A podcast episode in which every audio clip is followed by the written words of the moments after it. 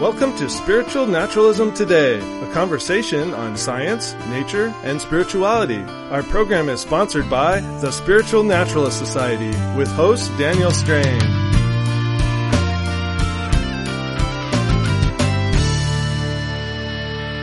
Hello, and thanks for listening. This is Daniel Strain. My co-host Jay Forrest and BT Newberg will not be joining me this time, as we're doing a little something different today. First, I'd like to thank those who are giving us feedback on our webpage and our Facebook page. Aaron, Eric, Chris, Ryan, Amelia, Dave, and many others. Thanks for your kind words of support. We really appreciate that. Today we are interviewing Rick Heller. Rick Heller facilitates the Humanist Mindfulness Group that is sponsored by the humanist community at Harvard University. His writing has appeared in Buddha Dharma, Free Inquiry, UU World, and the Boston Globe, and many other places. You can read about him at his website, rickheller.com. R I C K H E L L E R.com.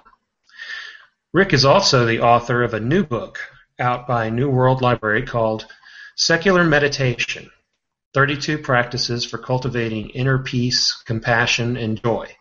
It is available in bookstores and major booksellers online. For those interested in part of their cost going to support spiritual naturalism, we will also provide links on how to get Rick's book through the Society on our page for this episode of the podcast in our website at spiritualnaturalistsociety.org. So, Rick, thank you for joining us. Hi there. I'm glad to be here. Uh, Rick and I have been friends for a, a while after working together. Uh, I don't think we've ever met in person, but uh, we've communicated a lot. No, we were at the um, convention, the Humanist Convention in Oh, um, right. Boston. That's right. We sure have.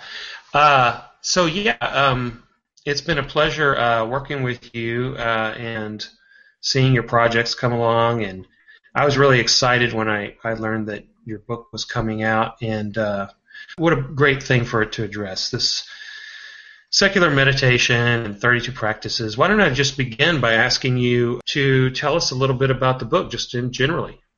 Well, the book is based on the um, weekly meditations that we've been doing at the Humanist community at Harvard. So every Tuesday night at 7 p.m. we hold them, and uh, if you are actually in or passing through the Boston area, people are welcome to go to. Uh, we list our our uh, meetings on Meetup.com under the name Cambridge Secular Buddhists, and uh, so we've been uh, uh, meeting uh, for more than five years, and uh, the book is based on the meditations we've been doing there. Uh, also, I have a, a journalism degree, and I've written some articles, and so the book is both uh, really has two roots. One root is in the practice of, of what we've been doing, and then there's a certain amount that is based on the journalism. I've interviewed Buddhist teachers, and I've interviewed psychologists and neuroscientists about uh, meditation, so it's all in there. That's great. So the 32 practices, um, are they 32 different types of meditation then? Well, uh, some of them are formal meditations, like uh, mindfulness of breath meditation, mindfulness of ambient sound, uh, loving kindness meditation, or metta. So some of those are the kind of things that you might uh, sit down on a cushion for 20 minutes, closing your eyes, and, and do something like that. And some of the others are mindfulness practices. So, for instance, one of them is uh, mindful viewing of museum exhibits. And you, so, you, what you would do, as I describe it, is you would go to a museum. It, you might find a bench in the museum where you could sit down for 10 minutes or so, do, let's say, a breath meditation to settle your mind. And then you would uh, look at one of the exhibits. And in that particular case, one of the differences between mindful museum visit and a regular museum visit is rather than trying to see everything, you'd actually just pick a few things and spend an inordinate amount of time on each individual thing. So we, you know, we uh, one of the things we did with our group is we went to the uh, Natural History Museum at Harvard and uh, we spent about 10 minutes looking at a geode. Uh, I think it's, it was amethyst geode, and just like looking at it, looking at the reflections, looking at the color, looking at the space it occupied. Uh, and uh, so we were mindful. So in your group, the Humanist Mindfulness Group, what kind of uh, feedback have you received from the people who have been doing these practices? Um, well, uh, so in terms, the book has just come out, so I, I, I can't say I've gotten feedback on the book itself. Mm. But the book does actually contain some interviews with some of the people in the group.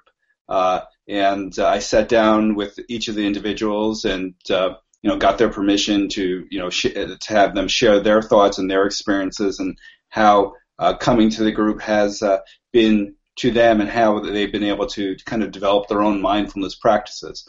Uh, so that's one thing for a few individuals, and then each chapter or most of the chapters are structured with an introduction, then a meditation, and then a discussion afterwards. Because that's how we do it in on our Tuesday night meetings. We have a int- little introduction. We have a meditation, and then we spend a lot of time talking afterwards. So I've incorporated some of what uh, has come up in those discussions uh, into the meditation. And uh, one aspect of it is that you know different people react differently to different meditations, and one of the advantages of having a lot of different choices is that some people who might um, not uh, do well with a breath meditation might do well with the ambient sound. That's that's actually our I call that our bread and butter because every other week we do I give instructions on ambient sound and uh, breath, and people can choose. And then on the alternate week, I do something, pick something else from the hat. So mantra meditation, body scan meditation, uh, loving kindness meditation, compassion meditation. So uh, there's all sorts of different meditations, and I do find out that you know different people have better experiences with certain types of meditation. With this being a secular uh, form of meditation, or secular forms of meditation, have you had to uh, modify them much from their traditional formats, or was it more a matter of which meditation forms you selected? Well, I don't. There's not a lot of modification. One in terms of the actual practices. So I do with the metta meditation or loving kindness meditation. I did modify it so instead of saying may may she be happy, may she be healthy, I, I changed that to I would like her to be healthy. I would like her to be happy because I kind of felt that the form of may some people which strikes sort of strikes me and strikes some people as kind of a petitionary prayer because it's like who are you at who are you when you say may so and so be happy who are you asking? So anyway hmm. um, just to make it clear i change it to uh, i would like so and so to be happy. And uh, that's just a minor tweak. Uh, there's a couple other places uh, uh, where there are minor tweaks but it's really more it's really more saying setting it in the context. I think a lot of uh, Buddhist meditation practice, the practices themselves work. The practices themselves may be reasonably compatible with secularism, but often there's a sort of um, discussion around it that puts a, a context in it which uh, might. Uh, but actually, one thing with the loving kindness meditation, though, I do say that for us, um, uh, loving kindness meditation works by if you, you if you if there's somebody who's not present but you have them in mind and you say those words, it's not going to work through psychic powers traveling through the ethers. You know, so we sure. we well, our assumption is that when you say those words, it changes your own brain so that the next time you see that person, it may affect your interaction with that person. But there's nothing that happens magically through you know psychic powers. Um, Whereas I think in uh, some traditional uh, Buddhist views, it, uh, there is a psychic event occurring.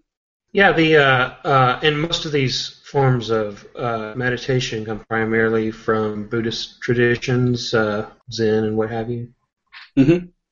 Oh, okay. most of them are, I would say, from Buddhist. The um, mantra I, I really credit as a Hindu meditation. It comes from actually we do it from the Relaxation Response by Herbert Benson and he got that from transcendental meditation, which is essentially a, a, a type of Hindu meditation. So, um, uh, in transcendental meditation, uh, people would have a mantra or word or phrase, and they would use a word or phrase that was coming out of the, uh, I think, out of the Hindu tradition. Sometimes these words would have a religious meaning. Herbert Benson, who was a Harvard uh, Medical School cardiologist, he suggested using the word one, like uh, as opposed to om, one. Um, mm-hmm. I actually suggest just love as the, the mantra, but you can use any sort of mantra. And, sure. But anyway, so that comes from Hinduism. I actually have one from um, Catholicism, the uh, spiritual exercise as, of Ignatius of Loyola contains uh, a way of inserting yourself imaginatively into a narrative. In in uh, Loyola's case, he suggests in the Bible, but I actually I actually have uh, um, one of uh, Thoreau's book, his canoe trip up the Concord and Merrimack rivers, and I pick a selection where one reads it very slowly and imaginatively inserts oneself into the narrative as an observer. So it's essentially that same practice, but uh, secularized. So there is a, a little more uh, modification that was needed, especially in a case like transcendental meditation. As I understand it, there's a lot of background to those mantras that there would not be something that naturalists would identify with. Um, so that's really great that you've brought it together, saved people a lot of uh, filtering or research and and. I've done uh, the filtering, so you don't have to. Yeah. So, as a person goes through these these kinds of practices, uh, how do you envision this book being used? Where people take the book and then they, uh, like you said, they read through it and then they say, "Well, I think this is something I could try. This is something I tried." They try different things and they see what effects. What kind of effects should they expect, or what kind of uh, effects have you experienced with these forms? Well, I actually kick it off with loving kindness meditation or, or, or metta meditation, which I, I've really come to um, enjoy a lot, and it's been pretty fundamental in in, in what I do. Uh, you know, I would my, breath meditation is probably the most common. If you ask person who doesn't know what meditation is, they would say, "Oh, well, you just pay attention to your breath," uh, and that's fine. But I, I, I think that for a secular audience, the loving kindness meditation might have some advantages as a starting point. So, um, for instance, when I was uh, getting my hair cut, I, I talked, you know, I chat with my hairstylist, and know, I, I think I probably mentioned mindfulness, whatever, and it's like I have to. She does. It's hard to define if you actually haven't done the practice. It's hard to exactly say what it is. It's something you have to sort of experience to say, ah, okay, I'm, I, I see that. Whereas loving kindness is something that uh, you know uh, she, she understands perfectly without me having to describe it because it's you know something that exists in our society. So I think it's a it's sort of a nice entry point uh, uh, for people.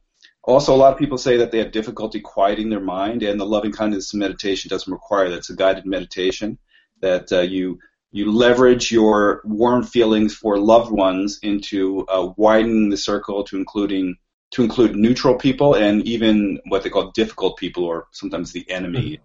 in certain cases. So that's that one. Uh, I, you know, that one also I think has potentially has a social impact. I don't really have a, I don't really focus on social issues in the book. It's a meditation book, but I, the loving kindness meditation is a little bit more social than a meditation where you are just focusing on the breath. And it actually has been shown. Uh, there's actually been some scientific studies of loving kindness meditation, and at least one shows that it does help people be more accepting of people to whom they might have had prejudices toward. So I, I think it's uh, there's actually some things to that that actually potentially could have a social impact.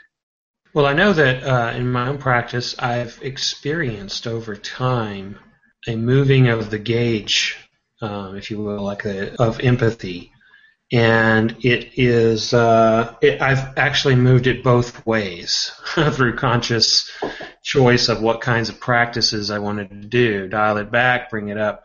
Hmm. And there was a time where I went so far with the empathy thing that it was actually causing me more suffering because I was so affected by ah, other people's, you know.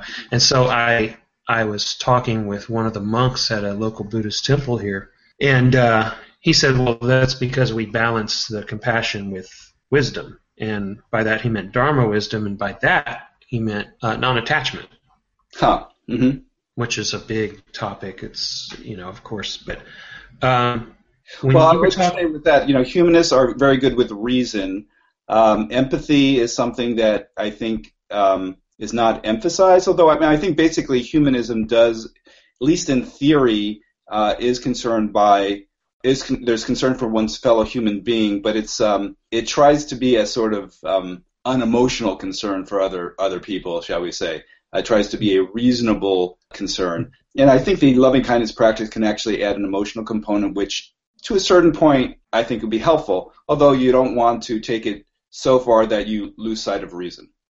Yes, and I think that uh, the reason and compassion, you know, as you know, that's part of our motto at the Spiritual Naturalist Society, is uh, the the secular humanist and uh, naturalist movements have all um, been so focused on the intellectual that there's this whole other parts of the brain that need to be engaged and involved in something.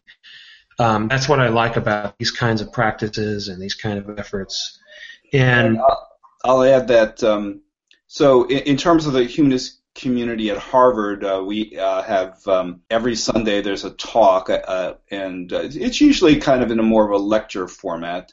Although they've actually added a, a moment of connection, so they're starting to put in a little bit of that uh, community aspect, but it, I would say most of it is is in a lecture format. So with the meditations, we've actually tried to be more on the uh, emotional side uh, and we, mm-hmm. uh, the uh, we do include um, what we call joys and concerns, where people can share uh, things that are going on in their personal life as well, to make sure that you're not just it's not just this sort of intellectual thing. Yeah, that's great. Um, you know, when you were talking about the uh, the elements that you changed in the one meditation to sound less like a prayer, it reminded me of something that actually uh, was one of the early things that alerted me to the potential of something like these kinds of meditations, and it uh, came from an unlikely source. I happened to be listening to Catholic radio, hmm. and um, the callers would it was like a show you know where they had a priest and callers would call in and then he'd give the catholic answer to things and uh, it wasn't anything the host said. It was one of the callers. It was uh, sounded like it might have been an elderly lady, and she was sounded very uh, genuine and sincere and very caring of other people. And she described how every night she would kneel at her bedside and she would pray for all the people in her life and then people that weren't in her life that she knew about and wish them happiness and everything. And, and the way that she described it was exactly like how those meditations work. She started with people next to her and she moved outward. Really? And wow. uh, yeah. And I was thinking to myself, okay, well, you know, she obviously has a belief about something else that's going on there, a communion with another being and those sorts of things. But and I thought, what effect that must be having on her attention, on her empathy, on her compassion to focus on the well-being of others each night. And of course, you know, the humanist standard response is, well, you know, it's better to lift a hand and to do something. But that lifting of the hand begins within. Mm-hmm. You're not going to lift your hand unless you have the disposition. So I was thinking about how that must affect her internally.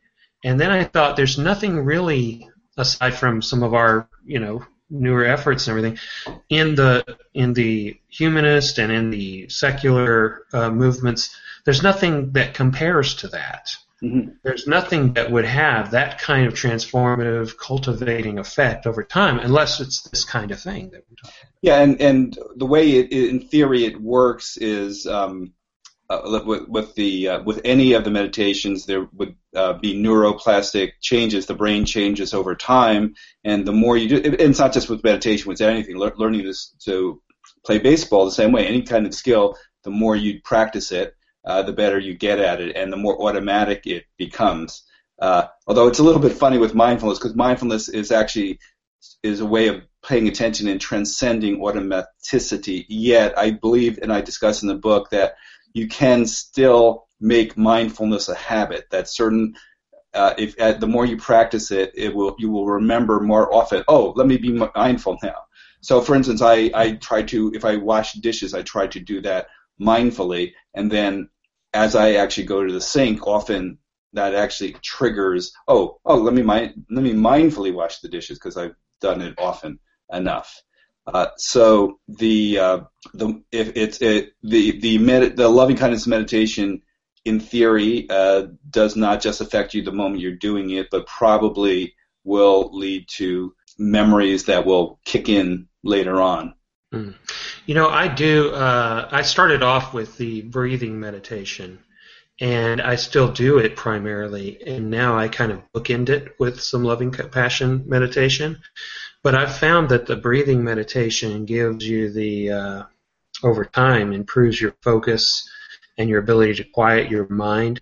And then with that ability, I can then apply it to things like loving meditation. Mm-hmm. I feel like it provides kind of a underlying background uh, skill for that. You know, I, I, I meditate every day, but my reg, I would say my regular meditation is pretty much a breathing meditation. I don't do the loving kindness meditation as a formal practice every day, but I, I have it in mind. And actually, I don't just try to practice it with people. I try to practice it with what I say would say stimuli, anything that is occurring. So people, animals, computers that are acting up, uh, you know, just what sounds of uh, leaf blowers that are louder than I might wish, and just anything that might be going on. I try to say, "Oh, okay, I don't have to actually have this resentment against this thing that I like. I can try to bring some compassion to it." And also, if something's even if something's just neutral, I can I can just sort of say, okay, it's neutral, but I can bring some kindness toward it, and it, it's a mood elevator. And I do try to keep that in mind. So, the loving kindness is something I try I'm doing it more kind of with my eyes open throughout the day, whereas the mm-hmm. breath meditation is more sitting down and, and, and doing that in a formal practice. Yeah, that's interesting. So uh, when you talk about uh, the uh, the sounds and and whether they're annoying and, and whatnot, whether we're trying to meditate or other things like that, other annoying stimuli or things that we, we don't like, one of the most helpful things that that I came across uh, after a long time of doing meditation was the realization that the judgment we place on a stimuli has a huge bearing on how easily we are able to set it aside and return to the breath or maintain our equanimity anyway in any case. Right. And and actually i do emphasize that with the ambient sound meditation the first time I ever did this, Jack Kornfield, uh, it was a, a, workshop by Jack Kornfield, the uh, Buddhist teacher I attended, and I, that's where I first learned it. And I really had the insight there. It has to do with what um, the Buddhists refer to the, as the Four Noble Truths, and I don't really interpret the truths with a capital T. Uh, I don't spell with a capital T, but I do believe there is some psychological validity to it. And basically what it's one of the things it's saying is that no stimulus is inherently good or bad. It's it's the reaction you bring to it. So in the case of the ambient sound meditation, I, I say that you know uh, if you're, we're doing the meditation in part of a group, and if a bus goes, we're in Harvard Square, if a bus goes by, a lot, most situations where a bus goes by, you wouldn't want that. If you're trying to study for the exam and there's all this noise, the word noise is a is defined as a sound that is unpleasant, that is unwanted. Mm-hmm. And so if there's a no, if you're in a noisy environment that interferes with your goal of studying, that's a problem.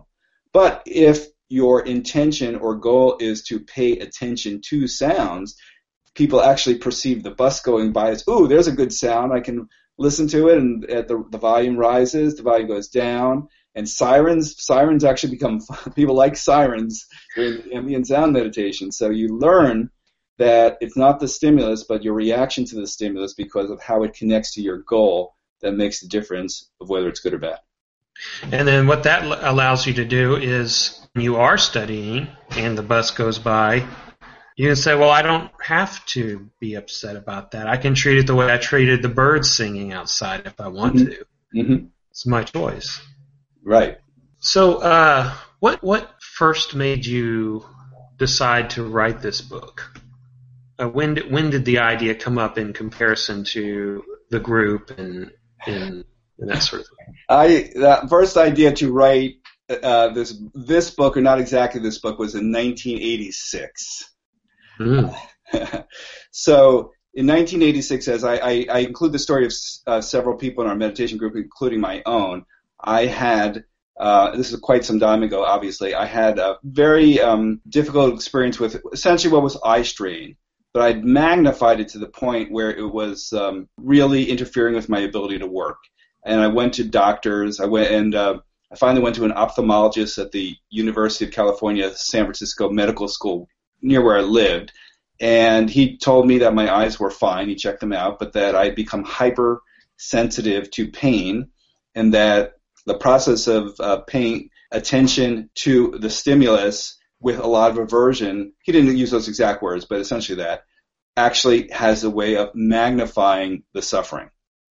I, the way I just said it now sounds a little bit more Buddhist, but that's because that's I, I didn't know anything about Buddhism at that point, and he didn't talk about Buddhism either. But basically, that's where I got I learned this, and and actually when he told me this, it actually clicked, and I believed it, and it, it just made a huge difference, and I I recovered. I'd been having this pain for like eight years, and then within basically 48 hours, I had a just tremendous turnaround. So that was a very important thing to me. And then um, I think within the next year or so, I attended a lecture by M. Scott Peck. I don't know if you recall that name. He wrote the book The Road Less Traveled, which, which was a huge bestseller in the 80s. And I attended a lecture from him, and he he said, um, "I want you to take some time, uh, obviously to everyone in the audience, uh, some quiet time and think of something you'd like to do, something that'd be important." And that weekend, I had the idea to write a book about my experience, which turned out to be vastly um, too ambitious to say. I actually completed a book, but it really wasn't so good. Anyway, it's, it's say I've been trying to write for a long time, but it was really only until I actually um, got a professional writing degree. I got a master's in journalism from Boston University that I was able to actually get my writing published uh, first as articles, and then eventually it evolved, you know, into this book. Wow, that's interesting. So, what about uh, future books? Are you are you interested in writing in the future? And if so, would it continue along these lines or be totally different topics? Well, I, am not going to say too much about it, but I'm I'm working on a um, a novel uh, because I I don't have another. I I put the wisdom I've accumulated over many years is in this book, and it's going to take a few more years before I have some more things to say in terms of a nonfiction book. But I'm working on a novel with which has some mindfulness themes, which uh, might be another way of uh, um, having an audience that might not read a nonfiction meditation book uh, be exposed to mindfulness themes. Oh, that's interesting. So uh, we're getting close to the end of our time. Is there anything else you want to tell the listeners? We're going to be, uh, by the way, I think I didn't mention this, but we're going to be writing a review of the book and uh, the society will be publishing that soon. And um, anything else you want them to know? Well, I talked a little bit about ideas of enlightenment. And that's one area where I'm not sure that I um, sort of buy the, the Buddhist messages uh, in terms of what's referred to as not self. I do think that that's actually a brain state that people can get to, but I am not sure that it, that brain state is necessarily all it's cracked up to be. Uh, and so that's something that I, I, I on the other hand, I, I, not having achieved that state, I can't say that you know I can't be too critical of it. But I, I kind of sometimes think that that that is a goal of enlightenment uh, is is perhaps too ambitious uh, for most people to achieve. You know, I've I've been meditating for a number of years, and I'm nowhere near that. So I kind of think I'm trying to write things that are sort of practical for people that they can achieve within uh, get some benefits within you know a few weeks or so, and you're not going to get that to that. But I do believe there's um, something that Ajahn Thanissaro, a, a, Buddhist monk, wrote about more about if you can bring the sense of loving kindness to every moment, that that is a, a kind of enlightenment. So that's um, what I'm working on. Although I even qualify that, I do mention this. Uh, I use uh, talk about the serenity prayer, or I call it the serenity statement, because I again I reformulated the um, words.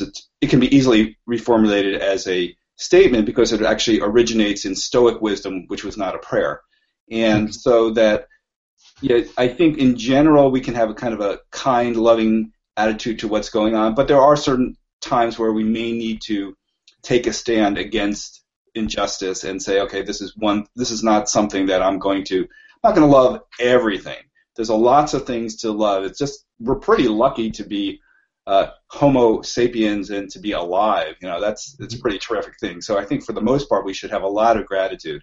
But there are certainly some times where we do actually have to uh, um, take a stand on some things and uh, say that okay, this one I won't. I'm not going to love this. I will try to change this.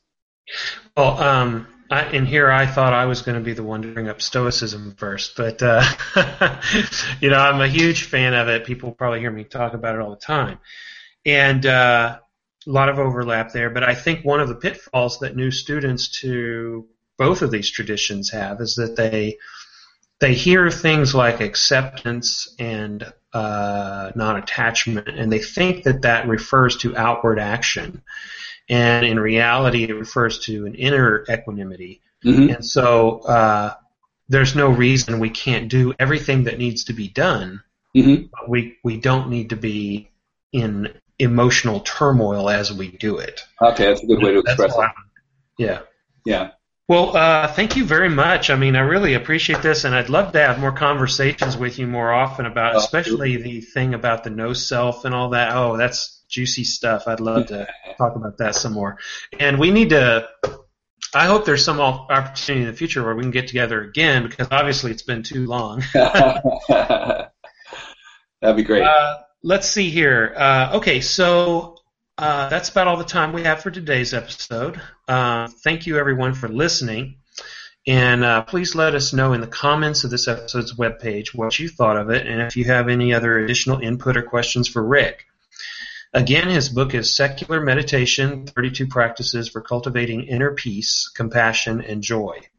You can get it through major booksellers or through the Society on our website. Until next time, we wish you all well. This program was sponsored by the Spiritual Naturalist Society. Learn more and join our community at spiritualnaturalistsociety.org. Our music was composed by John Clemisrude. J.N. Forrest is our technical director, and Daniel Strain is program director. Our hosts are Daniel, Jay, and B.T. Newberg. Please share our program with others and join us next time on Spiritual Naturalism Today.